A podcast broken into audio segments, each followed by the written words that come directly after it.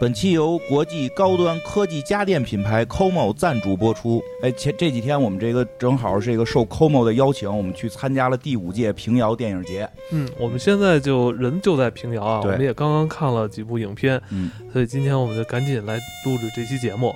那说到 COMO 啊，它一直秉承着以非凡科技缔造智能生活体验，探索极致未来的理念。呃，从人们最本质、最朴实的本源诉求出发，重新思考人与科学、与产品、与生活的关系，将前沿 AI 科技融入高端家电，为全球百分之一的精英用户打造高效、便捷、智慧的人居生活图景，满足人们对理想生活的追求。同时呢，这个 COMO 作为第五届平遥国际电影影展的这个合作伙伴呢，也希望大家能够在电影中找到自己的理想生活。比较有意思的是，我们在平遥平遥影展上还有了这个不同的观影经验。我们这个在这个露天这个影院观影来的，很多年没有体验到露天电影院，没，错，晚上啊，这个抬头能看见月亮，往前看是电影，是也真是别有一番风味。虽然说这个最近平遥的天气也比较寒冷啊，对对对今天我觉得已经快体表温度，我觉得应该是有五六度的样子啊，个位数了应该。但是我觉得嗯，咱们在场的很多媒体朋友，还包括这个影视圈的朋友啊，就是很多影迷朋友啊，嗯。就在这个露天电影院，我大家也是看的非常的专注对对哈。对，主要人家我觉得有准备，都带着羽绒服呢。对，很很 咱咱俩你是带了衣服，你没穿，我衣服丢了。但是这部电影还是回一会儿咱们会讲到确实嗯那是一部菲律宾。呃呃，送展的一部作品，嗯我觉得也非常好看。一会儿会跟大家聊一聊。其实咱们这几天啊，在平遥的这个里边来回逛啊，，嗯一边看电影，一边也会跟一些嗯平时啊，在北京也会见到一些朋友，会会见面也会打打招呼啊，聊一聊。。嗯大家更多的会提到这次影展嗯请来了很多行业大佬。嗯最深的就是咱们第一天来到之后，就听到很多朋友在在嗯说说，没想到今年把徐克对，是。都请来了对，。不光是这个业界的朋友，我们在门口买冰激凌的时候，小卖部的朋友都说哦：“哎，这届好像有徐克啊！”我可喜欢徐克了。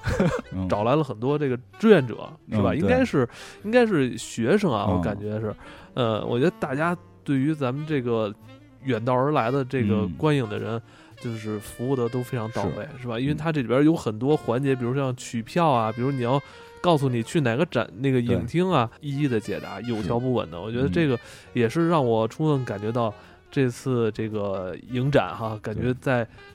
呃，举办这块儿啊，嗯这个做的也非常的充分。是嗯，我觉得这一届好像还这个，这次还有挺多电影挺有名，就是挺这个被大家注意的。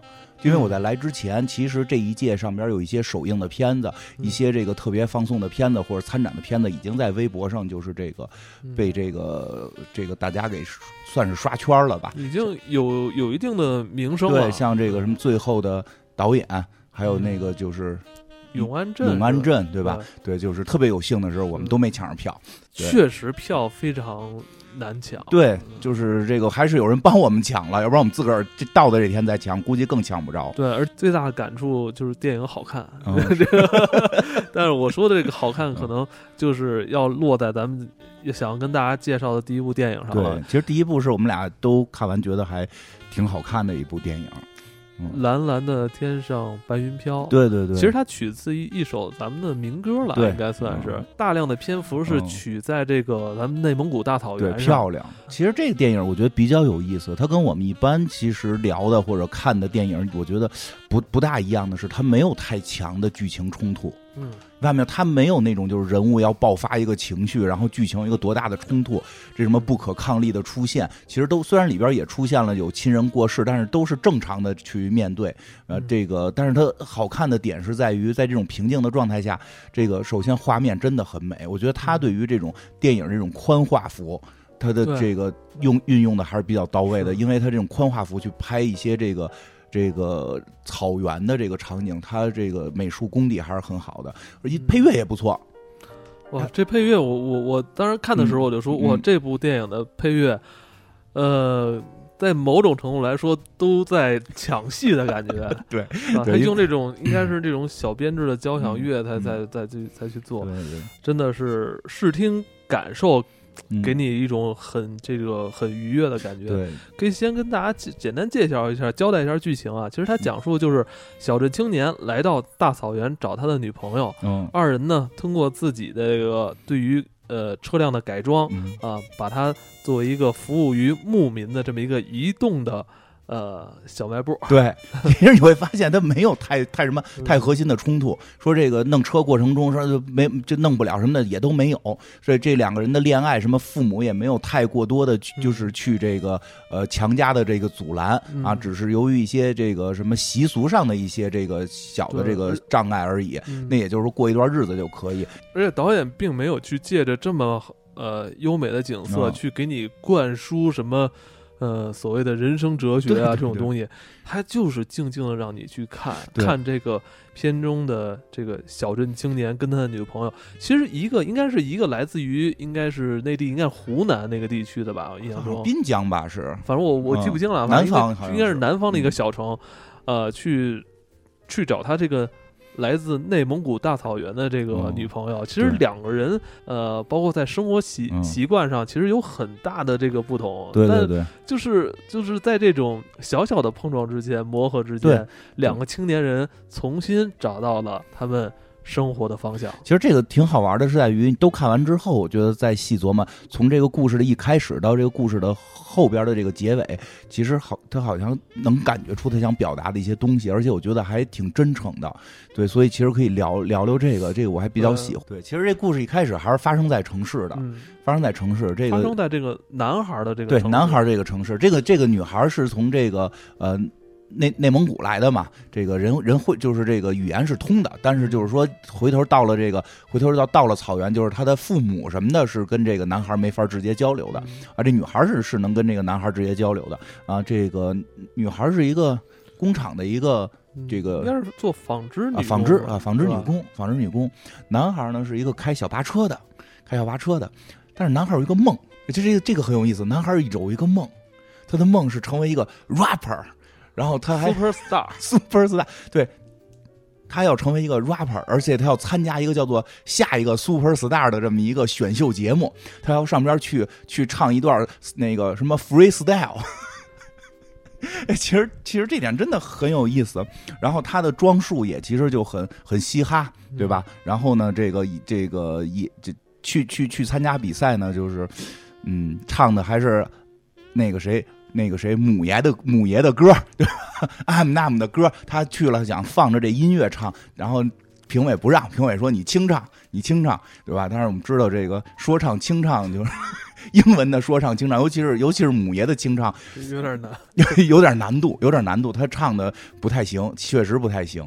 然后这个这个女生呢，其实就是就是两个人挺恩爱的，两个人一上来其实就基本就是很明确是情侣关系啊。女生住在宿舍，然后这个这个。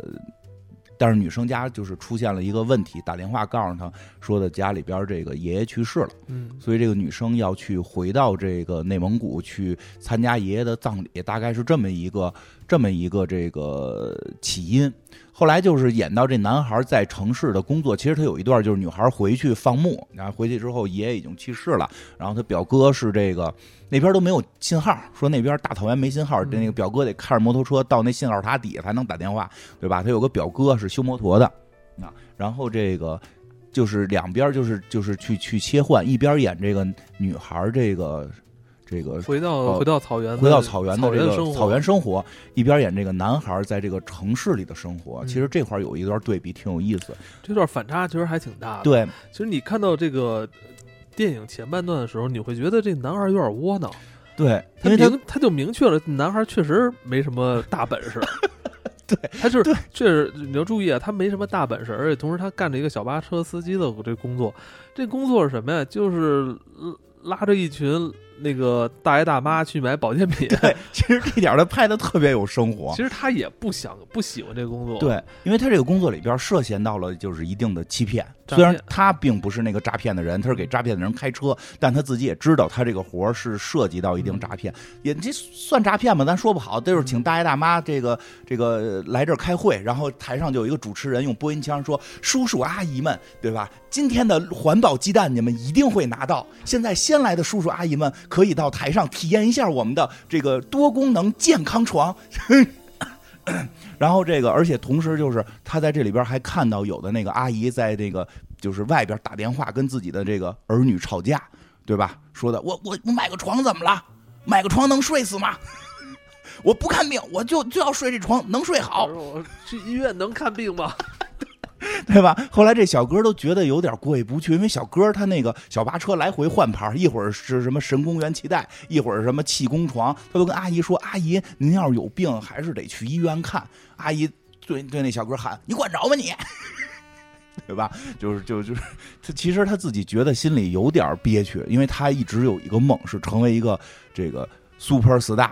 成为一个 rapper，所以他后来就真的努力的，就是去尝试。其实我觉得他就是像很多咱们都经，咱们都经历过那个那个时期啊，就是呃，咱们都想成为那种很酷的人，对，但是又不知道为什么要成为他。对，你穿穿的嘻哈，挺嘻哈的，戴一小眼镜，然后这个这个去这个参加人家这个。就后来他把工作辞了嘛，去参加人地 对地叫叫 battle 叫 battle 地下的 battle 对吧？这个人家有真的是有这天赋的。唱的好的人，那 battle 现场人，那那个那个之前人都唱就说瞎话吧，有点人反正有节奏，那双压单压的对吧？谁谁谁说什么什么什么单压也算压对吧？就人都压起来对吧？然后那个当然这个不都得互相 PK 嘛？但是小哥该 PK 了，人家那边噼里啪啦说一大堆，然后都嘲笑他半天，那不是 battle 就是就是就是说对方不好嘛？battle 半天，然后给他麦克风了，他。哼唧半天，那音乐都起了好几次调，一句没唱出来。嗯，因为上开始还跟家还跟家拿。他后来就决定说不行，我也得写点原创。对，然后发现找笔记本笔没有，家里连个笔记本没有，找一个什么 烟壳本、纸纸壳本、纸壳本上面，哎呀，特别就是我看到这儿，我都想到这八八英里啊，阿阿姆那片里边不就是吗？在车上自己还那么写，还那个用左手写的。但是特别有趣的是，你看他写的是什么词啊？呃，我从小最喜欢玩的地方是我家那个池塘，就你知道吗？就是你从这个小小的细节，你看到，其实他他不是那种能能搞说唱的人，他是一个心，他是一个那种心地特别善良的一个男孩，对，很纯很纯洁。但是这个，但是社会，但是这个社会，就是觉得要塑造成那种很酷的人，很酷嘛，对，就觉得大家都要去做那个 super star 才行。你这种可能心底内心藏着这种，这种这种小温暖啊，这种 小池塘，这种东西可能就是跟你理想是相悖的。对，其实真是这样。他写那歌词多少能看出来，其实就是他的内心嘛。他内心就是想的，我小时候在哪玩挺开心的，那小池塘、小自然环境，不是上来我有大金链子，我说这到哪儿我也写不下去。这是他，这是他唯唯一写的一句歌词，写不下去了就。真是这样，真是这样。然后玩电脑还蓝屏，也不会修。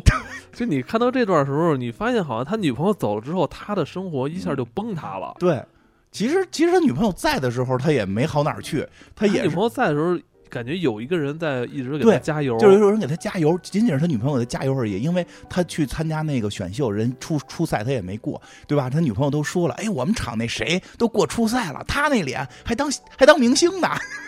你一定能过，对吧？根本过不去，对吧？这唱的都老尴尬了，所以他最后呢，这个工作也也辞了，然后这说唱也搞不下去了。我不知道他是不是想采个风啊什么的，他就想去见他女朋友了。其实我觉得还是他想他女朋友，想他女朋友了是吧？反正就是开始开，我真觉得啊，就是你从开头看都感觉是不是要逃避？我开始还觉得是不是到大草原上激发他的这个创作灵感，回来咱们可以唱点这个这个天堂啊什么的这种，对吧？就就其实我觉得后来。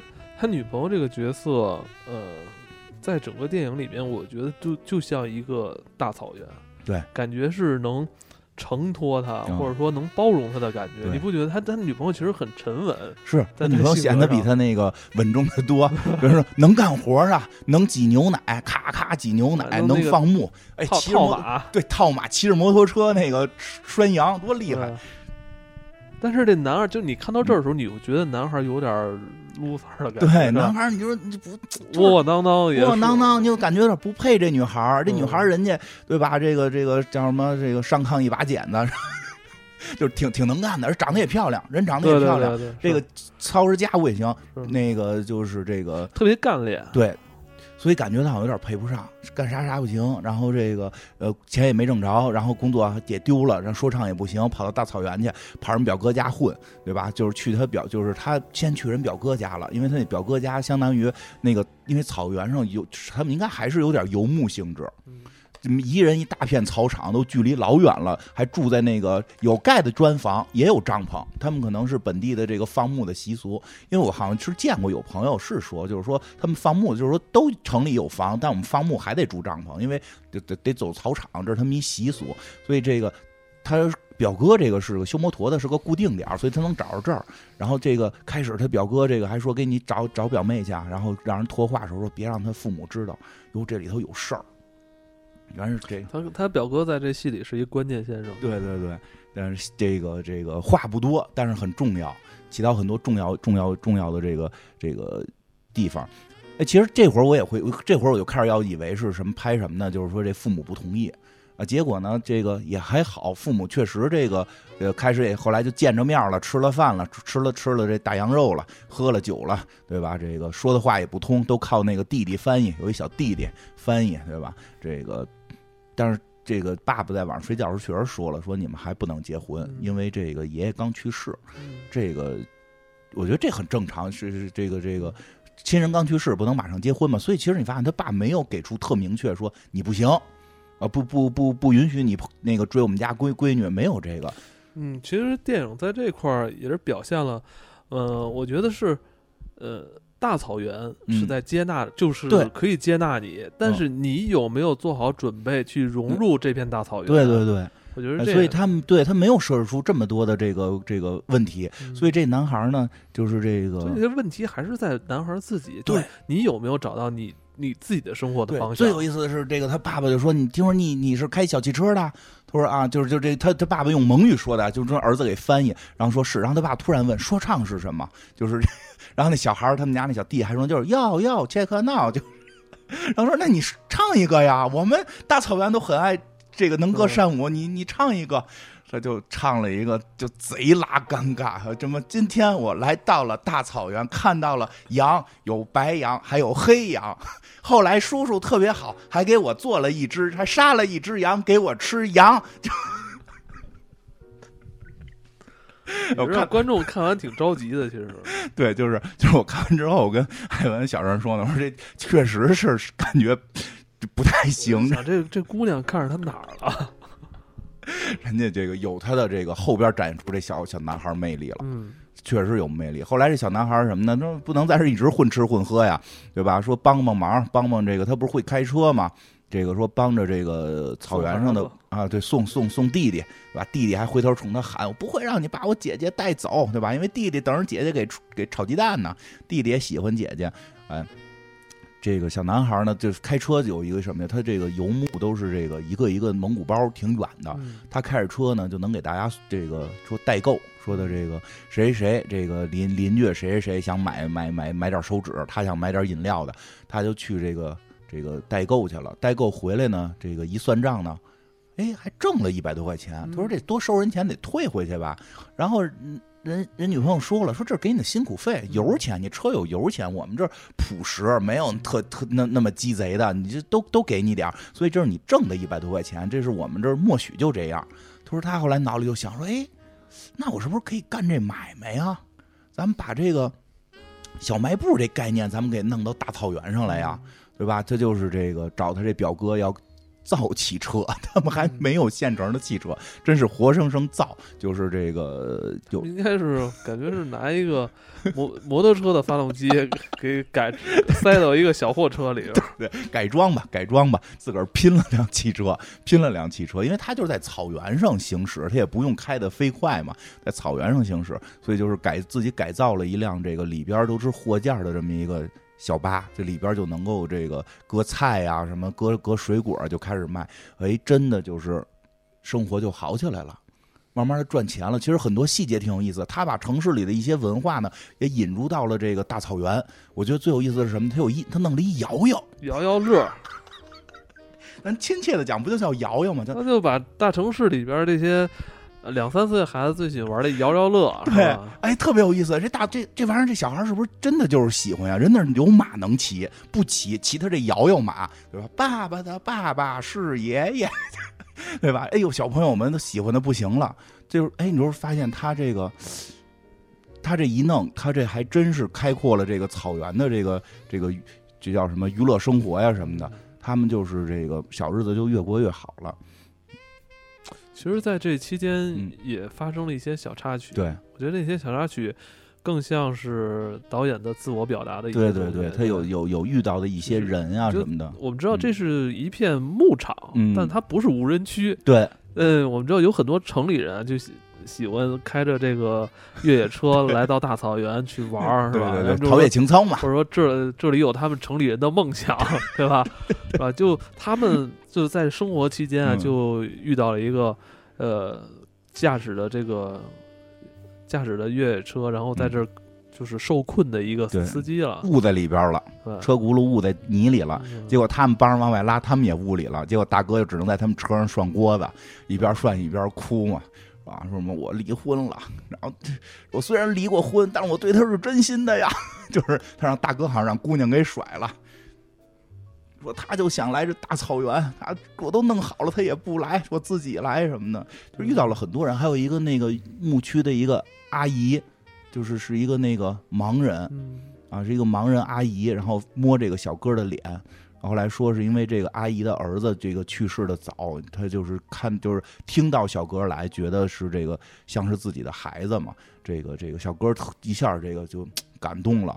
然后还特意给人送进一斤大米去，送一袋子米，应该是米还是面呀，给人搁门口了，就是就感觉特淳朴，嗯变得变得就很淳朴了。其实里边提的就是有一个来这儿玩嗯受困的那个大哥、嗯是吧？呃，就感觉大草原在包容着这些外来的人，但是有多少人又真正的能留在这里呢？对嗯，后来还遇到一个，我觉得也挺逗的，就是因为他们开始那个嗯就是幽默吧，我觉得他跟跟主主剧情关系不大。轻喜剧，轻喜剧就是挺幽默的，是什么呢？就是当初这个小哥在城市里边，在这个南方城市里边，这个不是一直是这个拉大爷大娘去去各种买床买神功元气袋嘛。结果有一个所有就是他这个他这车上的一个常客是一老大爷，每回他也不听那个讲那个课，他就领鸡蛋，就领鸡蛋，领着鸡蛋就回车上跟小哥唠嗑，对吧？说哎，他这我听好几遍了，我就是领鸡蛋来。然后最后他们在内蒙也遇到了这个大爷，这大爷正好是参加一个摄影班儿，来这儿，呃，来这儿应该算是怎么着？老年摄影班，这我爸也参加过，会有一大哥拿一大喇叭喊光圈多少多少速度，对吧？嗯然后拍。这个这，我觉得这老大爷挺幽默。这老大爷他就是说有这种叫就是就是这种就就这个油子，他在里边都玩油了。这种老年团，他哪个能能能哪个能拿着鸡蛋，哪个能占点便宜，他都去。他在这块儿也遇到这小哥，还还这个请大家喝水什么的。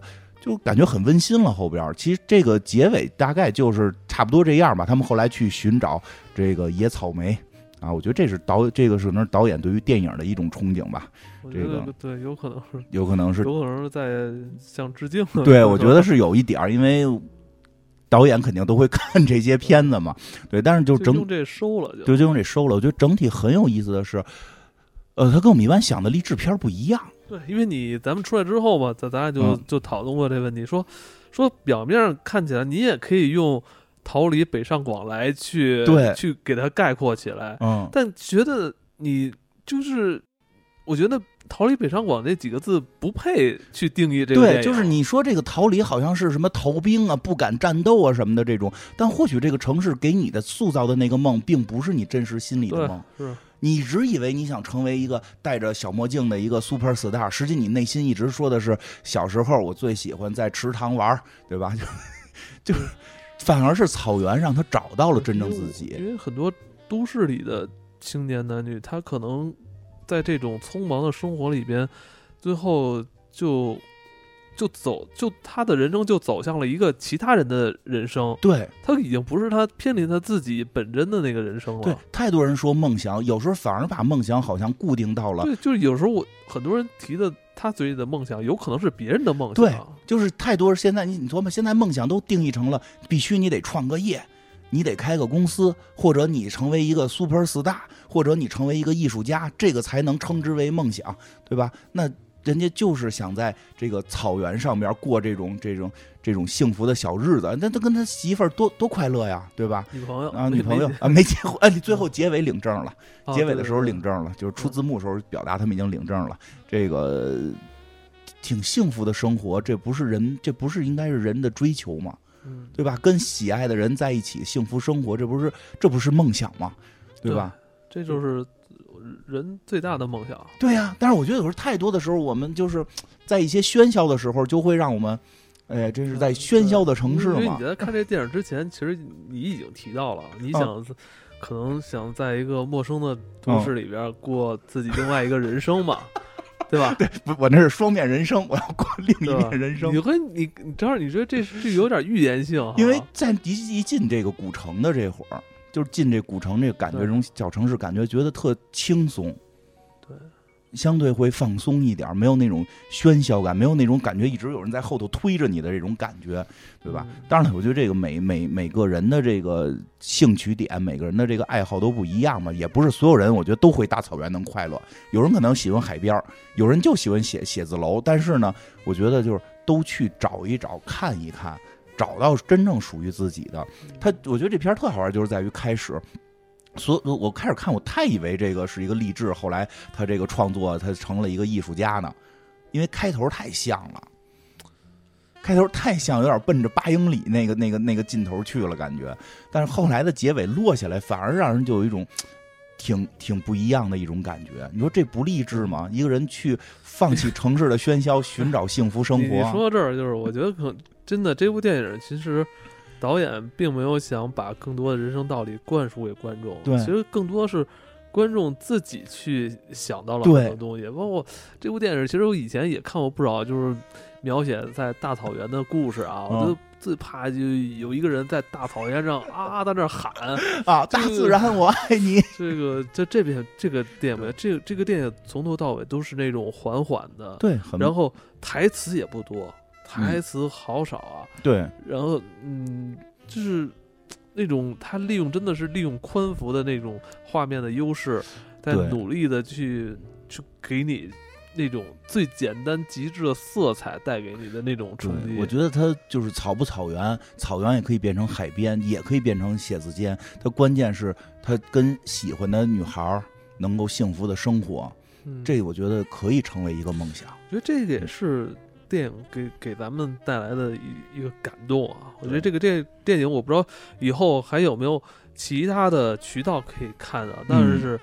呃，如果大家有机会的话，一定别忘了这部电影啊！其实这部电影是指二零二零年制作出来的，就是《蓝蓝的天上白云飘》。那个看完这片儿，我觉得就是还挺奇妙的。你像电影现在实际是一种很现代的这种手段，但是通过这种这种现代的科技手段，能够去体现这种这种生活的这种本真，这个一种更纯粹的生活方式，还比较有意思。嗯，就像我们的 Como 啊，它凭借生而非凡的这种品牌精髓和它所带来的这种科技服务生活的本源，设计释放理性空间的这种概念，我觉得就突然好像感觉跟这个电影特别的切合。在这种感情和技术的这个多方联动下，为人的这个理想生活能添砖加瓦。这电影其实是我们第一天晚上嗯到的这儿看的嗯，啊，这个当时确实看完出出来之后感觉不太一样，嗯。尤其还是在这个古城啊，这个都想这个留下了，想在这儿住下了，认识认识新的朋友，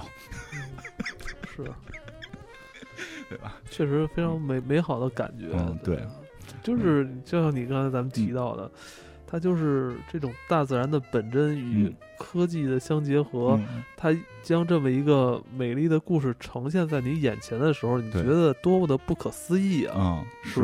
其实第二天咱们看的有有一部电影，我觉得也也是嗯给咱们留下挺深印象的，哦就是这个《暑期时光》。暑期时光的表演因为是是咱咱们是看完之后还见到了主创团队，对对对对对嗯，他们上台特意跟咱们下面的这些观众有一个嗯简短的一个嗯交流，对导演特别腼而且我们腆，哎，真的是导演、制片人、摄像，嗯包括这个电影里面的所有的主演全都上台了，我看对就感觉让你觉得诚意满满啊！啊，对，而且主要是没有想到导演这么腼腆，就是对吧？这非常腼腆的一个，非常腼腆。别看那片子里边拍的这个挺挺挺这个这个表达挺多，但是好像这个在说起话来还是比较腼腆的。新导演，这个新导演也这是他的第二部第二部长作品长篇，第二部长篇。因为我听有底下有他的粉丝，有粉丝说是我们短片的时候就一直追追着看的。对这个，这应该是他，我不知道算不算他真正意义的长篇的，应该是处女作吧？第二部他应该是吧？应该我估估计啊，因为他说是第二部。但是对于他来说，他说前三部都是导演的处女作。对对对 对。然后这个片子我觉得比较有有意思的是表演，其实挺挺厉害的，就是并不是什么这种名角儿。对吧？因为但你特别眼熟，你觉得你肯定看过他的戏，你知道吗？说不好，两个你后来跟我说，我觉得那两个爸爸就是在里边演两个爸爸的角色是有点眼熟，因为他演对他演的是一个也是一个应该是偏南方的吧，这个这个这个小镇上边的这么一个年轻人的故事。这具体故事太太太复杂，就不讲了，但就说一些这个这里边。他演他的父，演他父亲，演他喜欢的女生的父亲，这些角色，他的表演的很多细节其实还挺有意思。就这个，这个导演导演自呃，在那个观影之后也跟咱们表达了，其实这部电影里边有很多是他自己自己的成长经历，他是把自己的成长经历，呃。搬到了对，所以他表达了很多自己的这个这个对于青春的一些理解吧，但很羞涩啊，很羞涩。我跟他跟跟大家简单介绍《暑期时光》是一个什么电影啊？其实我跟金花在看前半段的时候，感觉像是那种青春残酷物语的感觉，是吧？就是呃，一个小小镇青年，他应该是是高中高中生那个阶段。呃，在一个暑期，在一个暑期时，在一个暑假里边，跟他身边的这个小伙伴啊，包括跟社会上的一些小青年呃，闲杂人士啊，就混在一起，各种歌，然后在这里边闹出了很多，算是我觉得扩界，很多那个闹剧吧，就这么一系列。当然，最后最后结局还是没结局是美满的，结局还是吧？这个这个爸爸挺胖的，这个演的特别的这个可爱。但我相信。呃，我相信大家如果有机会看到这个电影的话，一定可能会跟自己少年时期、青年时期的某些时候会有一些，会有一些相近的地方。这个我我远点，我远点，因为这个，嗯，跟他们的生活不不太一样。但是我觉得那些爸爸的表演很多细节，因为我印象特深刻，就是那个女孩的爸爸是个医生嘛，但是是个属于那种就是野医生。还给人做手术，他之前被医院开除了。但是这个男孩的爸爸也没钱，说看更好的医生找他看。有镜头特逗嘛，就是一手拿手术刀，一手拿着烟，就是他有一个下意识要去把烟掐掉，但是又看了一眼烟，又没掐。我觉得这表现出来对自己对于手术的自信吧。我觉得那个细节特别好玩，就是其实是完全可以没有的，但那就是这些演员就用这些点点滴滴把这么一个，因为这个女孩的爸爸的这个角色，实际在里边戏非常少，嗯，非常少，他就好像是一个那个，就直到最后他他他他有了他的重点戏，就是他前头就是像一个背景人物似的，但是他就这些细节都把这个人物给能够能够通过动作的点点滴滴给立起来，啊，就拿着烟就是。该知道该掐，啊！一看现在不是也没在医院吗？做一口子。其实这部电影里边有几个有几个桥段挺狠的，比如像这个，呃，这个医生这个角色，他最后是把欺负他女儿的这个坏青年。是拿手术刀给捅了，捅对捅了是吧？前前呃前一秒捅完之后，下一秒给他拉到自己的车里，给他去做缝合手术，特别逗。我觉得这这种这种点，我不知道是不是导演真的是亲身就是经历过、看到过，但我觉得这个。这个冲突点是挺挺好玩，挺吸引眼球的。他他特别主要特坦然，说没没这没大事儿，没大事儿。因为之前给给那个小孩的爸爸看的病的时候也是嘛，说肝儿不好，说回去准备准备吧，都吓得不行了，没什么大事儿。后来后来给那个给那臭流氓给缝针的时候，先给人捅，然后给人缝，那没事儿，没什么大事儿。觉得这这这这几个桥段，我觉得就是我不知道是不是导演去。帮他们设计的，还是说留给了演员更多的空间，让他们自由发挥？烟那个说不好，但是最后那其实当时我想提这提问来着，那个冯肯定是设计的，因为那是一个剧情了啊。这个它里边很多，其实它也算是一个半幽默的一个轻喜轻喜剧剧情啊，但是也挺就是主要你说的开始它有点青春残残特残。一开始我跟你说，我我看到的时候，我以为是这个，因为主角是这个男，就是高中生嘛，高中生，他是。去讲他跟他喜欢的这个女生，女生之间的一些故事，像他们俩逃课是吧？嗯他们俩去滚轴、嗯，滑滚轴、滑轱辘鞋，对，是吧？跟小流氓打架，对啊，就啊一开始是不是往这条线上走的？对，找大哥铲事儿，结果大哥把小姑娘看上了。嗯。大哥要呲小姑娘，就这这种，就是对。但后来就是因为这些成人的角色加入，其实就变得有这个温馨一点，就也幽其实也。增加了一些厚度，对对对它并没有停留在只是懵懂少年的那个那个那对，也有一些成人之间的人际关系什么的，主要是结尾还比较温馨，因为他爸爸感觉一直被人骗嘛，实际最后人家真回来还钱了什么的，还挺好的。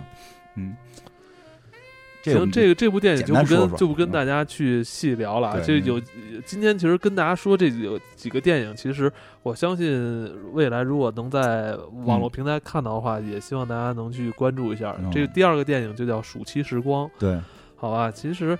嗯，咱们一开始咱就提到了嗯吧，这部这次电影节不仅仅是有咱们国内的这个主创团队进行参展，是吧？其实也有很多呃亚洲其他哎对，国家的，嗯包括欧亚都有，全世界的，包括那个还有很欧洲的导演也哦哦对也都对发来作品。呃，其实咱们可以去提提一下，咱们一开始说咱们在露天电影院嗯看到这部对作品，这部作品还是 HBO 应该是嗯发行的吧？嗯，应该是我看他一上来打那个 HBO，对对对，所以字幕所以他 他就这是一部菲律宾送展的影片。所以它特别像一个剧，它老长了，对，这个这个这个电影叫《八名失踪者》嗯对，非常长，破案片儿吧，因为上来知道就知道谁是罪犯，他是这种，但是是里边有这个刑侦，就是怎么去破案的这个，也不是，其实也不只是破案，是他们的一些斗争的问题，因为这是一个菲律宾的一个片子嘛，跟他菲律宾据说还是根据真实事件改编的，是菲律宾应该是一个黑市长，就是一个坏市长，然后这个这个的这么一个事儿，因为一上来就很明确说了，这市长要去竞选什么的，所以他非常在乎他的选票啊。啊，他非常在乎他的选票啊，然后所以干过很多这个用警察干过很多黑事儿啊。那这个当地呢有那么一个报社，有那么一报社呢有两个创始人，这创俩创始人呢，这个经过多年的这个经营呢，这个报社比传媒公司应该是，呃对，但主要是以报为主。他们也写报，同时也做电台。电台我怀疑是那人自己的买卖。对，就是你看啊，他是合伙人嘛，一个是报社的社长，另外一个呢是一个电台的一个 DJ 主播，对吧？叫叫什么叫老哥，叫叫老哥，就是老哥跟你说怎么怎么着啊，这个就是这就是特别好，对，特别好，你得信我，你不要 Brother，对你别不要不要信别人，他们都该都该挨骂，他们这个上街就得挨揍。然后就是这么一主播，他已经好几年等于是不写新闻稿了，他好几年不写新闻稿了，就跟人喷，就跟人喷，跟人对骂，跟人在线接过接过一大娘骂说的都不对。骂大娘来说大娘大娘对吧？就是他那个大大娘直播给他打电话说的，说你你为什么老说市长好啊？那市长那个地说是给我们的，怎么都给收收走了？然后他就问，那我问你，那个你们那地有有地契吗？说没有啊，之前市长答应了，但是没给地契，没有，那就是那就是你不对，法律就是法律，你不要管人之前怎么说，对吧？说你就收黑钱了，反正就就骂人家，说你懂什么？然后给人掐了，说哎，给人诚心给人掐了，还然后还假装在电台里说，哎，他怎么没有声音了？他应该是自自这个自行惭愧，自己就挂了。谁的给人声音都掐了，但是呢，他这个合伙人呢，就是这个报社的这个社长呢，还一直秉承着这个这个报道真实新闻，因为他们这报社出一什么事儿呢？就是报道了市长的这个这个丑闻了，报道了市长相关的一些这个事情之后呢，这个这个他们这种国家这个这个市长他肯定是贪腐，不光是贪腐，后头有财团呀、嗯，后有财团自个儿有买卖，这特受不了。他自个儿有买卖，又又干买卖，又又当市长，所以他就联合着所有他旗下的这些买卖和跟他这个买卖相关的这些这个共同利益团体，就不给这家报社投广告，对吧？这个做媒体，对吧？就你没有广告，那你活不下去啊。嗯后来这个这对吧？他们后来又开会说这事儿嘛，然后就是说呢，你咱们没广告，咱们就就怎么就他怎么说来的？就说咱们那个那个做做那个电台那大哥就说说咱们没有咱们没有广告，你连说真相的地方都没有。说对吧？因为这些哪个人你现在不给他们开钱，他们还干活，对吧？那那几个报社的员工说说对，虽然我们追求真相，但是我现在有三个孩子得上大学，对吧？说你我必须得挣这份钱，说对吧？说那那个那个然后当然人另外那个报社的社长理论也也很充分，说但是你说假象你就没有读者，没有读者你的报纸也卖不出钱。完，这就形成这么一个矛盾。其实呢，就就是开始感觉他们俩就是这个做做做电台这大哥和这个报社记者之间是有点矛盾的。但实际上他们关系又特别好，在哪儿呢？他们这个这社长有一儿子，这儿子就老跟这个电台大哥玩儿。儿子就是还问电台大哥呢嘛，说你为什么老跟我爸爸闹别扭，对吧？什么什么的，他只是说嗨，这不是大人之间总会有理念的差别嘛？但实际我们还都是好朋友。但是。出事又出事在哪儿啊？就这一天，这个报社这社长说带着员工们出去吃个饭，一共说团建，说一共要带八个人去，算上社长啊，带七个人去，算上社长跟社长儿子就是九个人。但有一个人太胖没上车，就是挤挤面包车没挤上去，就剩下了八个人在车上，算上那小孩八个人在车上，开到了这个去饭馆的路上，突然被一群人截下来了，然后上车之后就掏出了枪，把这辆车劫持了。所以他并不是就是说这些人失踪了到底去哪儿，然后我们去推理去寻找，他不是，他一上来就给你演了，而且演那段还演挺好，是那个做广播的大哥呢，干嘛去了？做广播做广播大哥当天晚上去参加了市长开的大派对，市长的儿子当成了当上了议员，然后有一个大型派对，市长就坐在这块儿，这个请他们吃饭，这边左手第一个就是这个。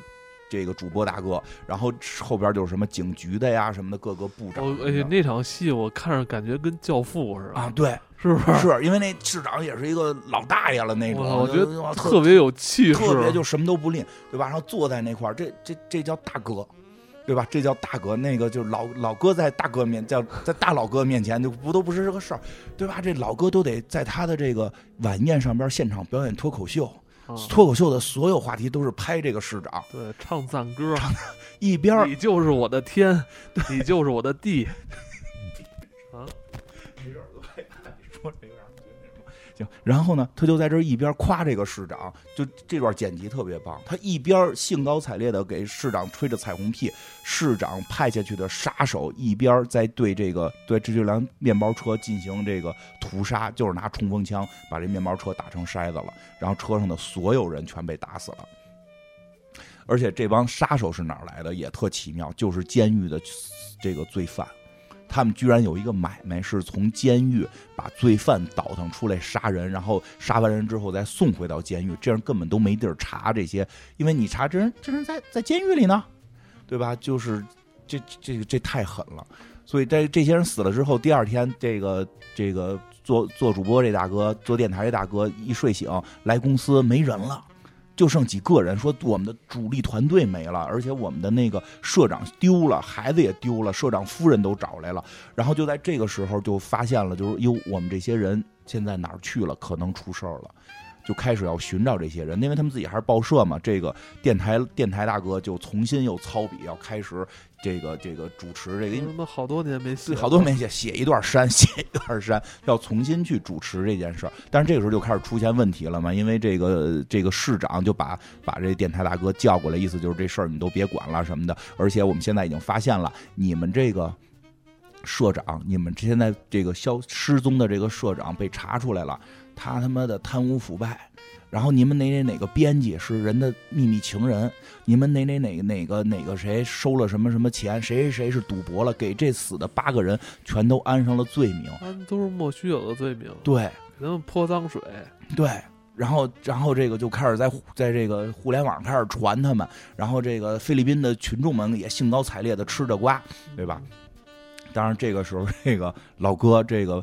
这做做节目这老哥，这一一开始以为他是要走，因为之前那个社长说过，说你都要走仕途，你都要当官了，你已经跟记者很遥远了。但在这会儿，这个报社一半人没有的情况下，他又重新干上了这个社长的这个工作，成了这个这个这个顶梁柱的时候，他依然又找到了他要报道真相的这个报道真相，寻找自己这帮同事的这个重任。其实他内心也很纠结。对他，他说了，他说这些同事，我坚信他们没有这么多坏事儿。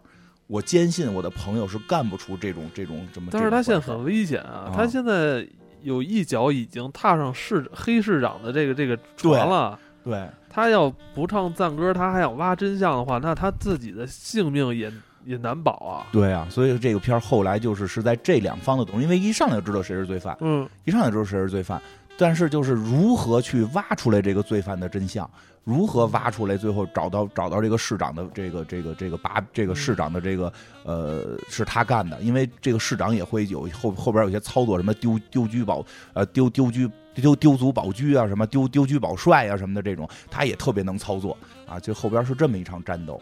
嗯，反正这这部电影，嗯、时长挺长的。挺长的，这挺长的呃，这这部电影应该是我印象中，他应该是在威尼斯电影节已经送展过了。啊。嗯，反正也也是，因为我们不常去看东南亚地区的这个，没对，没想到其实它的嗯完成质量还是很高的。而且很尖锐。它是因为这部电影，它一上来就明确嗯的就是表达了这是根据真实事件改编的。是的，而且不光这八个人，就是他在片子里边，后来就是老百姓们就是去去问询这个市长，就说的这一起是八个，之前多少多少起，之前都有记录，就是到底这个城市这个城市出了多少事儿就，你们这个城市腐腐败到什么地啊步？哥谭市似的这么个地方。对，也挺狠的。反正这个这这这挺狠有有机会，其实他大家可以去以去去看待，咱们去认识，可能去认识认识一下这菲律宾的认识这个这个，地区，嗯对吧？嗯认识这个地区，看他们在这个问题上是有什么不同的表达意见，我觉得可以了解一下这个这个世界嗯各个国家的完成度还是比较非常高，这个非常高，应该也这个因为我觉得跟 HBO 这 我觉得 HBO 有关了，对然后，其实我们觉得就是还是想比较聊的多一点的，这个啊。是我们最后看的这个。其实本来我对咱们今天这嗯想跟大家最后介绍这个影片，就叫《妈妈我回来了》，嗯这是一个应该是俄罗斯送嗯送送展的一个影片、对啊。我其实一开始并没有对这个电影抱太大希望。开始我们都说不看了，我一开。始我一开始说妈妈我回来了，可能是不是描写一段亲情的 这个故事？其实并没有想太多啊。这这有点神，这片儿。主要因为在在前一场看完露天电影院之后，实在太冷了，我们就是说在在在嗯。在进影院，在在影院暖和暖和再走。呃，这部电影一其实一上来就很吸引人，其对，实它它确实是讲述了一个就是俄罗斯母亲的一个哦故事，对，但是它的过程的曲折程度以及那种让咱们都超乎想象了、啊，对，呃，远远凌驾于它这个简单的标题之上。没错。而这个简介根本说不明白，而且我觉得最有意思的是出，咱们出来之后，就是最这这应该是今天我们就今天可能最后一场看今天晚上最后一场应，该看完都十一点了嘛。出来之后，这个这个在这个古城里边走的时候，周围的人都在讨论这部戏，都在议论，都在。说啊，这中间那段到底怎么回事儿？他到底该不该那么疯狂什么的？对吧？对，这这我这部电影其实值得很 特别好玩，是不是太抓马了？对吧？对吧？我说首先得代入啊，它是一个战斗民族的故事，因为他这个妈妈实在太战斗了以前老说战斗民族，我不太相信，因为啊！我老以为是讽刺他们因为俄罗斯啊，前苏联啊，嗯给我的感觉其实是一个。呃，在艺术上还是一个很浓厚的一个国家，嗯艺术出了出了这么多大文豪、啊，对，音乐家、电影电影的这个理论家电影流派，是吧？啊，是蒙太奇就是他们发明的。这部电影里面您能看到这个俄罗斯民众的彪悍，对，哎，不过您说也是，他们那表演底蕴也是够深的。这妈妈演的这这里边每个角色都演的挺到位，都演挺到位。但是这彪悍劲儿确实也演出来了。这个妈妈确实是有点狠，我操，动不动上刀子，然后她嘴他们也特狠，对吧？但是这故事是一什么故事呢？是说这个这就是俄罗斯一个妈妈，这妈妈呢都奶奶了，都是是奶奶。她上来是有孙儿的、外孙儿的，但是奶奶挺漂亮，奶奶挺漂亮。，嗯四十多，我估计有孩子早，四五十我觉得，到不了五十，四十多岁吧。嗯四十七八的，对对对对，我觉得这个这个，但是挺有魅力的啊。但是这个有孩子早嘛，所以他家里边就是身边是谁呢？就是他女儿，他女儿呢还养了一个儿子，就是他这个外孙儿有，自闭症，有自闭症。这个这个还还不是天生的，是说后来这个这个有过吓的吓的，然后导致的这些问题。但这个核心矛盾点出现在哪儿？他这很矛盾，他这矛盾特别大，他这矛盾大，他这矛盾点出现在哪儿啊？有一天突然收到了这这个一个这个这个军方啊，看起来像军方的人通知他说你儿子牺牲了。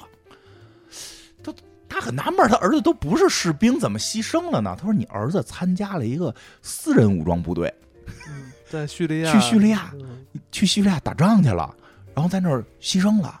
然后还给你颁颁发一个什么勇气勋章，嗯然后这个还给了五百万卢布的这个这个抚恤金，啊，然后呢，这个给跟跟他传达这个消息的人呢，是一个穿着迷彩服也一只胳膊受伤的一位军人。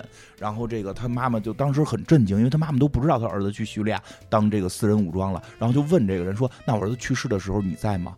他说：“我没有，我是滑雪去了，手手滑雪受的伤。” 他妈叙利亚哪有雪呀？他就是没去啊，他就是在这发发发抚恤金的。他受伤，他手为什么折了？他滑雪摔的，就是拿他儿子就是就是私人武装嘛，他不是这个军队嘛，他这私人武装嘛。当然，这私人武装其实在说在俄罗斯是属于违法的，不允许招募私人武装去别的国家打仗，因为这个就是有一些国际问题。当然，他后来也说说有的时候。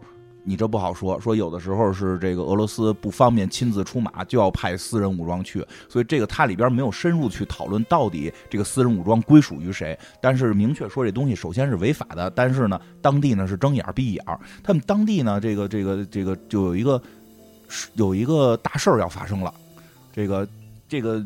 女这个妈妈，这个妈妈呢是儿子现在牺牲了，她有点接受不了。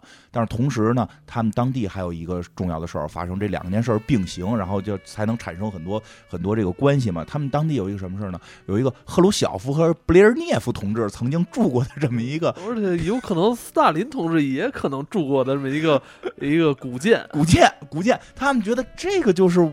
对吧？这个叫什么历史文物？历史文物嘛，这得留下来嘛。这这屋里边还有斯大林同志的像，对吧？他们说这像留着，现在这大家得明白一件事儿啊，就是这个俄这这正好这我说一下，俄罗斯它是它相当于是当时是推翻了这个苏联嘛，所以所以他们都是以这个打败，就是就是不承认他们为为为荣的嘛，对吧？所以他们当时就心里说，这上面建的搁的等于是对他们来讲是前朝的领导人，对吧？我们的现在普京大帝。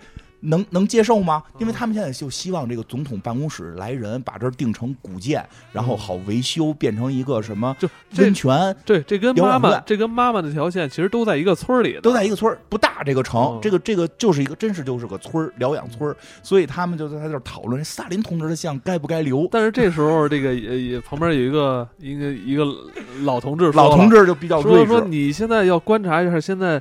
年轻人的政治思潮是什么方向？对，你得观察一下方向啊，不要着急说涂就涂了啊，观察一下。先说不好，虽然说他们刚俄罗斯刚独立的时候肯定是要涂的嘛，因为他们这个话也不是一直在明面上，是他们在墙里头，他们后来维修的时候才发现，对吧？所以这个，所以这个是这个村的这个村相当于村长嘛。啊，就村就是这个村的一个一个年轻人吧，就是一个嗯，我不知道他们到底应该是一个什么官员，一个年轻的官员和他们的村长，就是希望这个疗养院被定成这个这个古建被定成一个可以维修的古建，然后我们可以去疗养，这个地儿就发展起来了，就相当于一个象牙山什么什么什么 大大温泉呀什么的，对吧？药匣子都能找着工作，这不就起来了吗？但是需要国家来这个这个认可，所以他们在这儿一直排练乐队啊什么的，准备迎接这个这个国家的这个。个这个办总统办公室的这个调查员啊，这是这么一条线。那这两条线出现什么矛盾了呢？矛盾就出现在了这个妈妈不接受儿子打这个私人武装去世这件事儿。他儿子就是有点怎么说，死的不明不白，这属于是失踪，活不见人，死不见尸。然后给他看了照片，上面堆了一堆石头，说你儿子埋在这儿。对，说这他，而且他妈还说他我儿子就是。前两天还给我们家姑娘给她姐发短信呢，说说我刚找到一个可以发财的地儿，哎，我我今年夏天拿着钱就回家了，我就发大财了，你等着我啊，妈。对，然后呢，他说你看九号收的，嗯，你这上面死亡说七号死的，晚两天，所以所以这就是正好点了这个这标题了，就是妈我回来了，对。哎，然后呢，他这个这个就不干了，就找这私人武装部队的这个一这个滑雪受伤的这大这个这个军官讨说法去了，对吧？就有点这个就是必须讨个说法，对吧？什么钱不钱的，就是讨说法。带着她前夫，她一看就是跟她老公离婚了。她老公这个，她老公的就是怎么讲？她的前婆婆也特讨厌她，对吧？一看见她来了，就跟她儿子喊：“你家那老巫婆来了。” 因为他太彪悍了，特别彪。完了，他女儿就特别弱，就是特别弱势。对吧？他女儿，他女儿就弄不过他那个外孙儿，然后都是他弄外孙儿，然后一边弄一边骂女儿，说你他妈什么都干不成，那么笨什么的，这那的，对吧？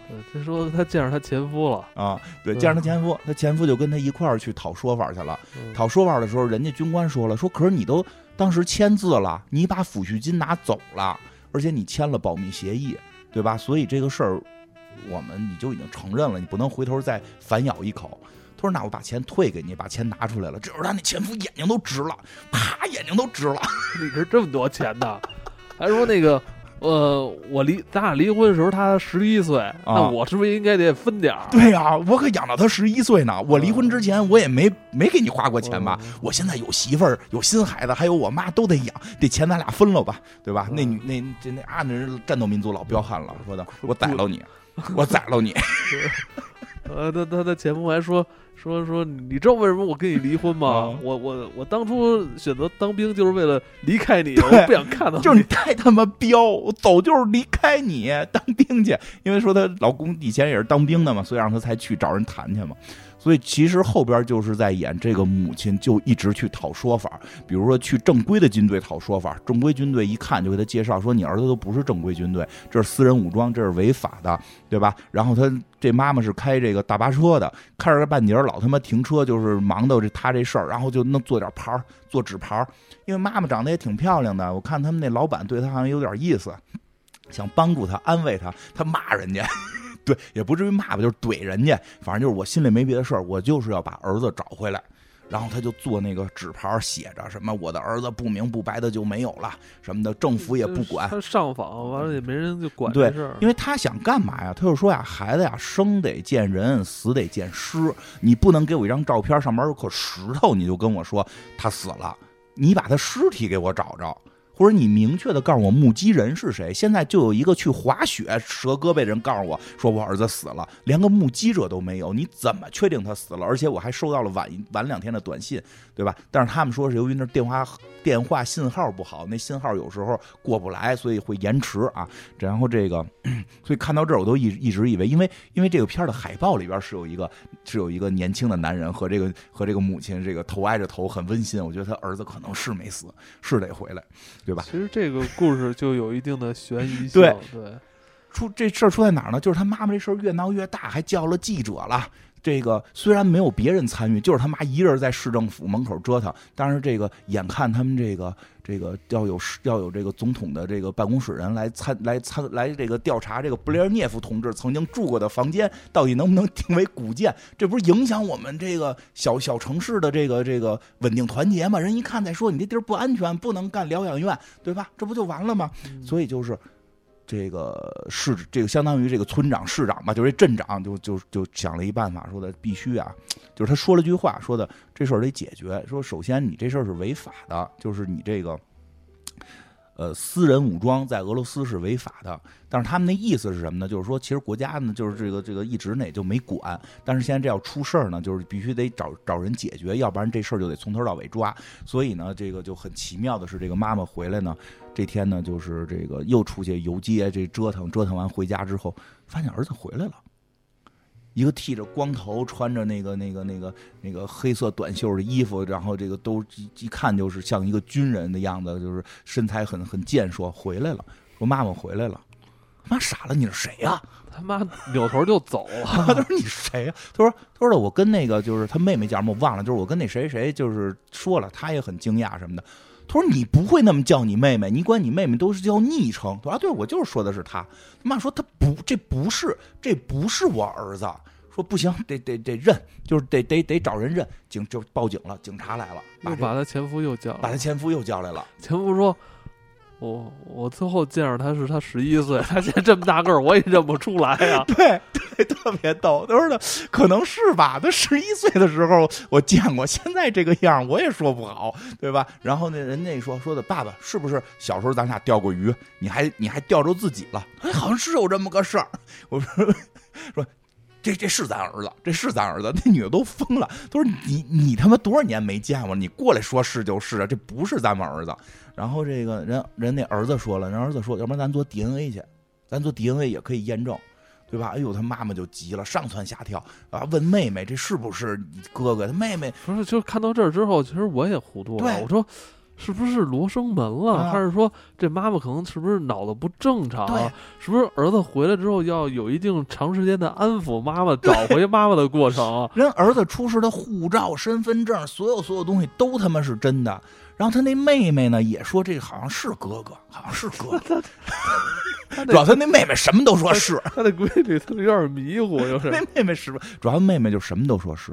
然后他这这这这儿子来了，在这儿警察说说行，你别闹了。我说你现在就有毛病，你说你儿子死了，你天天跟那儿闹。现在你儿子回来了，你说他不是你儿子，你除了疯了没别的。人警察就走了，然后人他老他那前夫也要走，他还说这他妈你说是你儿子，你丫领走。然后说我不领，这他妈一直跟你过，我那边有我新的一套。他前夫也走了，就把这个就把这秃小子给留这儿了。这小伙子，这小伙子说：“那怎么着？我就住这儿了啊。”他妈就因为他妈觉得这不是亲儿子，这不是他儿子，就不想让他住。结果他儿子还住这，住这特别横，跟他说：“第一天我要立个规矩啊，没有我同意，你们谁也不许出门。就是妹妹，这个外甥。”妈妈，你们谁也别出门。他妈他妈跟那块儿跟那个流氓似的，翘着脚在那抽着烟坐着，就特特特他妈虎。反正那意思就我跟你斗到底。你他妈哪来一货跑我们家来装我儿子，对吧？那妹妹就是就是一脸那什么，就是就是不说话。然后等那哥哥一走，赶紧把哥哥带回来的糖都给儿子吃，快吃这，快吃这。特朴实，特朴实。哎，有意思点就在这儿，这到底是不是其实我看这，我觉得有点恐怖啊？我觉得这他妈这是不是政府？就他可能儿他儿子真的牺牲了，然后政府为了掩盖他就是这这些可能潜规则的东西，去专门去安排了一个其他的退伍军人到他们家去，这个什么慰慰问他，也不像慰问啊就是，就不是就是直接就把这事儿让外外人看来是正常的，啊然后就让这个老老太太屈打成招的感觉，嗯差不。多是这意思。我觉得有点吓人，我觉哦得这样。但是呢，外人呢，没有人能说出他到底是不是。因为这块儿就是他也交代了，嗯，这个这这这失踪的这个儿子，呃，以前也没有正经工作，对，也是一家里都是啃老，啃老，然后这妈妈又特横，天天跟他妈哪个都恨的。这儿子才出去当的兵，跟他爸一逻辑。嗯这是妹妹说的，那妹妹最后跟妈也急了，对吧？为什么呀？这妈就跟妹妹说说，你看没，他控制你，你赶紧走，你带着外孙，因为他这妈妈特爱外孙，你带着外孙走，这他妈不是你你哥哥，你别跟他这儿瞎裹乱。然后他哎。战斗民族很有战略思想，说我给你三条路线，你别告诉我贼走哪条，因为你要告诉我我被这个打打的人，我说出来 怎么办，对吧？你别告诉我你走哪条，你我你去哪儿哪儿哪儿找谁能保你安全？我觉得这都是不是他们以前打打过打过那么多打游击，打游击打的这老经验，就都都是老革命。三条路线我给你，走哪条自己定。然后你现在马上走人，夜里边给这女儿送出去了，夜里边把女儿送出去了。然后第二天早上起来，这哥哥发现妹妹呢，妹妹跟外甥呢，说那个去幼儿园了。弱智也有幼儿园上啊，说训练班儿是吧？那个我操，这哥哥特狠，直接给妈打了。绑了，就先是给给来一个什么，就是压肩给摁那儿了，然后直接拿胶条给他妈是弄一五花大绑，就这手脚是他妈背着背在身后给绑，嘴也给堵上。特别专业的那个，对，受过军事训练的。确实是军人，这一看确实是军人，噼里啪啦给绑了。绑完之后，绑完之哎，后你知道你我嗯看到这儿的时候，我我我我还觉得这是不是真是他儿子？啊还是这他妈这家庭，我觉得突然觉得特奇怪啊，因为他爸爸就很奇怪，就是他们是不是？我当时想，是不是是不是战斗民族都这么家里边都这样啊？就 看着很懵啊，对吧？直接从他妈屁兜里搜出那一个那个线路来，就线路图来，这就看出来了，这有几条线怎么走。他这这这哥哥就抓去了。这哥哥自己没抓着，但是不知道为什么。其实那会儿就慢慢那什么，哥哥不知道为什么通过警察把他妹妹给逮着了。他妹妹也特怂，一看哥哥来了，立马乖乖的就下车我感觉就是他的这这个回来的儿子应该是被政府安排过来的。对，其实就是，应该就是，应该是那个，就是那个那个那个那个私人武装派来的。但是私人武装他要能敢在这儿这么私人招募，他就跟跟这个政府是有点这个黑关系的我觉。得他就是想把这事压下去，不想让他妈闹。对，所以他妈想的，让让这个这个外人过来把这个家里控制住。哎呦，这特吓人在哪儿？他妈后来想，我不是之前我不是之前找过记者报道这事儿吗？说我儿子丢了，所以我接着打电话找记者呀。他接着打电话找记者，然后第二天兴致勃勃的把家里邻居都叫来了看电视，然后他儿子在门口，然后他邻居还说呢，他老盯着你，也不用把门关上，让他看看电视。电视赶紧报道说，在咱们小镇有一位妇女，前几天她的儿子这个在战场上牺牲了，她非常伤心。但这几天她的儿子又出现了，但她却不认，这是为什么呢吗？让我们一起来走进这期节目。他特高兴，妈妈，哎，终于报道这事儿了。然后这时候听到一个专家说啊，这种。这种妇女呢，在痛失了孩子之后，而且参加了孩子的葬礼，孩子又突然的出现了，她的心理受到了重大的打击，所以一时不认，这是很正常的心理现象。哦，那这么说，这是他的亲儿子吗？嗯，我们想应该是。那我们来采访一下这个孩子的亲生父亲。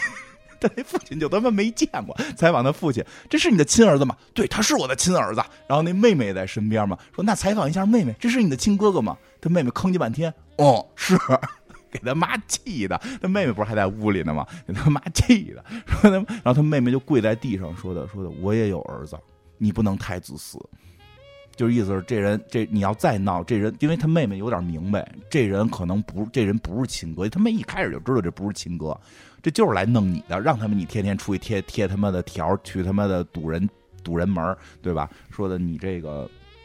说我还有孩子呢，因为那个那个那个，比如中间中间他妈妈就是把那个他不是开开这个大巴车的嘛，他大巴车后来给他妈写上标语，停在人家那个那个要去布列涅夫那个那个疗养院的那个路上，正好挡在路上嘛。然后这个谁都弄不走这阿姨，这是是这儿子拿着那个外甥的玩具给他看，说你要你要不下来，我就捏了他。就逗你逗你外孙儿，就这意思。他妈就怂了，就下车回家什么的这种。所以就是那妹妹就是说，我得为我儿子，我也有儿子，你别折腾了，你能不能就别别较这劲了？哥哥就是死了，你只要不较劲，这个这活阎王就会走，对吧？他妈妈那就是不服，就要干到底，对吧？然后 然后呢，其实慢慢的就是后来就跟这大哥跟这个来的新儿子，其实就待多了吧。这新儿子可能。看见这么一个牺牲了这个这个战友的母亲，这么的悲痛欲绝，而且他可能也有点走近了，因为毕竟天天住一块儿嘛。他们一块摘西红柿的时候，这阿姨还问他来的呢，说你见过我儿子吗？他说没有，就那人直接说了没有。然后那个说的那个，那那边什么样？说那边都是沙子，嘴里也是，鼻子里也是，口袋里也是，反正就这意思。说的就是。那个就基本就是等于是，其实他中间是交代过，他就确实不是他亲儿子。就这个，当然这阿姨也明白怎么回事了。但是后来这不是慢慢也多少有点小感情吧，算是这个。因为后来回发生一什么事儿啊？他们采完西红柿回家呢，发现家里边乱糟糟，被人给翻了。嗯，谁翻的呢？就是这。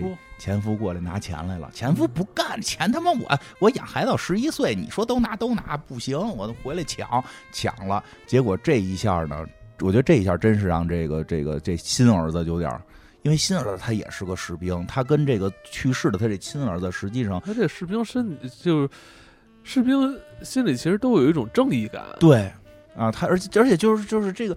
这个是不是你母亲？但她同样也是一个这种。其实他已经融入这个角色了，你知道吗？就 是越演越像。我是你的儿子，我要扮演好这个角色呀。我对你，你现在不不好好扮演我的母亲，但我要好好扮演我这个儿子角色。你老他妈这捣乱不认我，但我得认你。我这个我爸是不是？我爸是不是把钱拿走了？告诉我在哪儿，抽他去。过去抽他爸去，那场戏挺暴力的啊！对，哎呦，那这战斗民族太彪悍了，对吧？他爸爸直接说：“赶紧把我枪拿出来！”妈妈大肚子下来，他爸大肚子下来，说：“他说你谁？说我是你儿子。”瞪眼说：“你把钱还我妈。”说：“嚯，你他妈还真演的挺像，直接拿揍你，拿板锹就直接上板锹拍他妈这小伙子后背，给小伙子打了。那小伙子毕竟军人出身，两下给这给他给给这这爹也给摁了，他爹就喊老喊奶奶。妈，拿枪来！拿着老太太，哎，老太太裹着那种头巾，拿着喷子就下来。他真他妈鲁，这军人还是厉害！我操，直接一掌给这枪他妈那个枪口推推一边去。虽然枪打了，但没打着他身上。这一人就就把枪给抢过来，把他爸爸给制服了，把钱拿回家了，把钱给拿回家了，还给他妈了。所以这个俩人就就哎。有点这什么了，他妈就是他就也理解这母亲了。后来这个他妈就说不行，我我这事儿不算完，我这必须得讨个说法。虽然咱俩现在不不闹了，但我必须得得向政府讨一说法。我要去 去这个。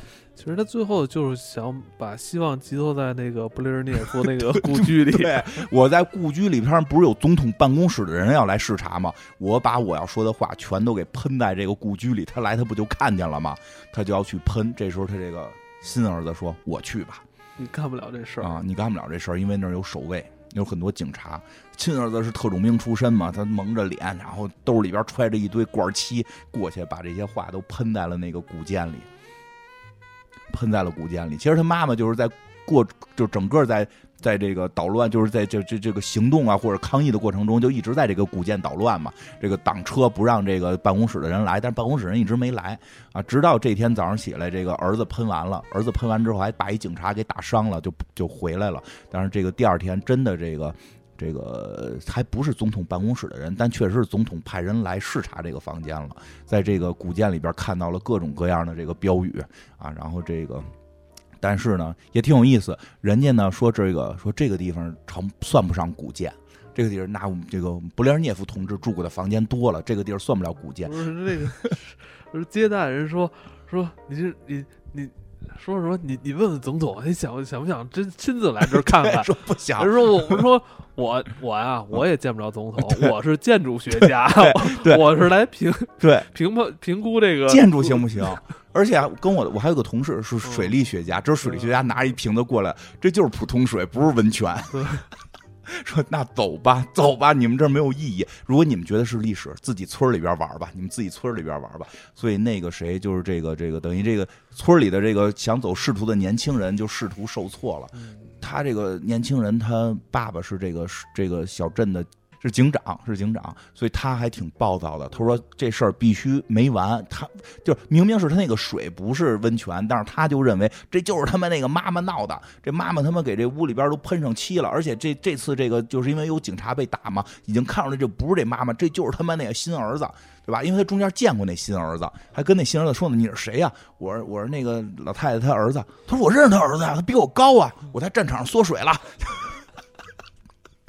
对吧？他那个，这时候他爸爸就出来说：“你懂个屁呀！你别问，这都他妈我们安排的那意思，对吧？”他说：“我就他妈找这个人弄这个人啊！”回家之后，这这人就要走了。然后这妈妈还问呢：“他说他们不敢招你，你不是后边有人吗？你不是你你你过来，你那么横，你能动警察抓你妹妹？你就他没说这意思，你不是有人吗？警察都向着你，他们怎么敢来抓你呢？”那大哥说了，大哥说说。当我站在你这一方的时候，我后边就没人了，因为他被派下来是要去这个阻止这个老太太折腾。这老太太她一配合老太太折腾，她也就成了这个坏人了，就是要要对付的人了。你不觉得这个就是是终结者吗？啊，对，是是过来本来是要杀你啊，对对对对吧？对。对啊，但是我一旦跟你一头之后，就会再来一人杀我了。对，所以我现在得走，我得走了，我得走了。然后呢，我估计这个人是母亲什么的，应该是去世了，所以他才产生这么个羁绊。他表达都很含蓄，因为后来这个这个妈妈就就其实他也表现另外一层意思，什么意思啊？就俄罗斯的母亲都是伟大的母，就是是是是，他们都这是我们伟大的俄罗斯母亲，对吧？对对对。虽然他的儿子战死了，但是他这个国家还有千百万个他的儿子。行，可以，你可以这么解释，可以这么理解。但是他中间确实后来有段话说了，就是他要走的时候，他妈妈又跟他打起来了嘛，就是就是就是就是说那蹿了一下，就是我今儿晚上给你做肉丸。对，开始还说好话呢，说今儿给你晚上做肉丸，这应该是俄罗斯最高贵的这个这个待遇了哈，我给晚上给你做肉丸。他说现在就得走，说这说了那些话嘛。然后他妈妈就是，其实就是他妈妈刚刚开始接受有个新儿子来弥补心里的一点点空缺的时候，突然这个人又要走。然后他心里边就又崩了嘛，后来就反正就说我不会想你什么的，我他妈诅咒你死在战场上，滚啊！对，后来那儿子就是说了句话嘛，说我死了之后遗体会运到这里，我估计他是自己的家也没了，就是他应该没有父母了。应该是一个就是那种已经没有身份的人了，就对，就是他，他对对，就是他没有那个，不知道他父母是不是还活着，就是他至少没法再认他父母了，所以这这儿反而成了他的一个归属感。他说我我我会在战死，尸体会运到这里。电影后来也就完了，但是电影后来还打了一些字幕，我们没来得及看，就一闪而过了。对就然后我觉得这个这个电影其实也是一个年轻导演啊，嗯后来就是因为一年轻嘛，胡子看挺大的，一一开始那个 有嗯有那个导演的一个自我的 VCR 嗯就是在那儿播，这感觉是也是一个年轻导演，但感觉特别有家国情怀。对对对，而且这中间的悬疑造的挺有意思。嗯所有人都说这儿子是他儿子，主要但是就是就他自己不不不觉得不是对，然后这就导致所有人都莫名其妙，他到底是不是？就观看者，然后最后一点一点儿一点儿，程中还挺有点恐怖，有点惊悚。对，过程中挺惊悚，哪儿他妈来特狠，主要是特别狠这儿子。哎，这而且最后呢，这个这个最后一段两个人的情绪表达，最后我觉得挺，就是说这个我的尸体也会运到这儿，就是他没有再煽情的话，但这一句话就挺足够的，能体会出这个新儿子这后边的这个人生经历。反正我觉得就是，你像导演他嗯。肯定是经历过俄罗斯前几十年，你看前前几十年俄罗斯也一直是也是有有一些跟其他国家的一些冲突嘛，嗯对吧？肯定有一些他们自己国家这些年轻人在战场也也献上自己的生命，对，他肯定是看到了这些东西，嗯。然后他可能深入挖掘了这些战死的这些年轻人，以及他这个家里的这个母亲啊、父亲啊，对他的这个儿子之间这种感情，而且他这个士兵其实还挺奇特的，他并不是这个国家的士兵。比如说那个奖章，后来人官方的那个军队说了，说这奖章谁都谁都可以去做，你可以做一个发给我，我做一个发给你，咱俩发着玩儿。他并不是为国家，他说了，他并不是为国家捐躯的，他是为钱。就是让你说我这一下，嗯，那我就不能再不太能接受了，就就是就是他的国家是这么说，但是后来就是另外一波就说嘛，就是这在里边有很多种观点，因为到底这个军团到底是怎么回事，我们说不好。另外一种观点就是说，这片里边展示说说这个其实就是国家的，但是国家不能明着干，就是俄罗斯啊，俄罗斯不能明着干这事，俄罗斯不能派人跑叙利亚打仗对，我觉得可能这里这里一说，可能有很多就是不光彩、对咱说见见不得光的东西。对我不知道俄罗斯到底是怎么回事。但就这就在这种就是在影片给我们呈现的这种条件之下，对其实咱们还是看到很多这种真情。对，但是作为那个母亲，她也不明白，她就知道她儿子出去打仗牺牲了，其实很复杂，这个对电影，这电影不太能说得清楚。他他母亲也不是在纠结我儿子到底是不是为国捐躯，还是隐隐隐藏的为国捐躯，还是真的不是为国捐躯，他只是讨个说法，能不能见着尸体他？只他需要他的儿子，对，他现在家里就需要有他的儿子。嗯，对，其实这个是这东西挺复杂的，挺复杂的。我觉得可能更多的是，可能你如果身处在那个环境，了解更多的了解嗯这个民族，了解这个民族的这些人，啊、你可能才能去有更深一层的认识。好多我看朋友看完出来就说他妈在中间做了好多事儿，比如摆摆一大巴车挡人路上，嗯写上标语。还他妈特特虎逼，动不动就就就啪就把这边开大巴车的，然后大巴车上好多人，然后他他他他妈妈就是为了镇痛就放那种低曲，滴答的滴滴答就放这低曲，车上人说太吵了，他妈一生气不开了，然后旁边人说你再这样我开除你，他妈把车停马路当间，然后直接跑那个后座坐去了。他说那然后所有人都怂了嘛，说你开个车呀，说我我想被辞职了，我不开了，啊对吧？然后说你们自己下车，赶紧下车。都都下去下去，等等另一辆，对吧？后来大娘还说呢，说可是可是都是都是互相认识，叫他名呢。说可是下一辆一个小时后才来呢。他说你别废话，你他妈就没买过票。就是我觉得特别逗，这些细节挺彪悍的。这么一个影展吧，它在一个很集中的一个地区，在一个很集中的时间段里边，对它向咱们这些观影人群一口气儿去呈现了你国内外不同地区是吧？对对对不同导演、不同风格，去给你呈现不同的电影。其实，在这这短短的这几天时间里边，其实对咱们的冲击挺大的，没错挺过瘾的。对，挺过瘾的，而且就真的是，你像咱们这个俄罗斯片儿跟那个菲律宾片儿是前后脚看的，就感觉这个是是不太一样，不太一样。他们的那个情绪真的是不太一样，挺好，挺好玩的。嗯，行吧，我们这个短短的一天多看了这么几部电影，还感觉挺有意思嗯啊。其实说实话，说实话，我还真的是想再看，因为后头还有那个还有一个我挺想看的，叫什么宇宙编辑部什么的。这个应该是我今天看他们才把那个海报放出来，应应该是下周才能才能那个上上映了，估计是看不到了，因为我们这个回去还有别别的工作，对吧？这个希希望以后能多参加，对吧？然后真的在最后，所以最后呢，我们还是这个再感谢一下这个 COMO 能够这个给我们的这种支持，让我们来参加这个平遥的电影节。而且我觉得像 COMO 这种这个这种新的科技产品，这个能够关注到我们播客，这个也挺不容易。嗯，是吧？其实现在我们播客也是这种算是新兴的这种这种叫什么产业项目，对吧？产业可能还算不上，是一种新兴的一种一种方式吧，跟大家能够去沟通、去聊天。音频嘛，音频这种这种形式，这个这些年刚刚兴起，然后这个 COMO 能够关注到，也是非常的感谢。嗯，那除了大力支持第五届平遥国际电影展之外，COMO 还将与贾樟柯导演达成深入合作，通过电影式时代观察人物纪实节目《背后是中国遇见百分之一》，致敬时代见证者和创造者，并从其过往作品聚焦的小人物到遇见百分之一的大人物，挖掘这百分之一的超级个体的生存感受。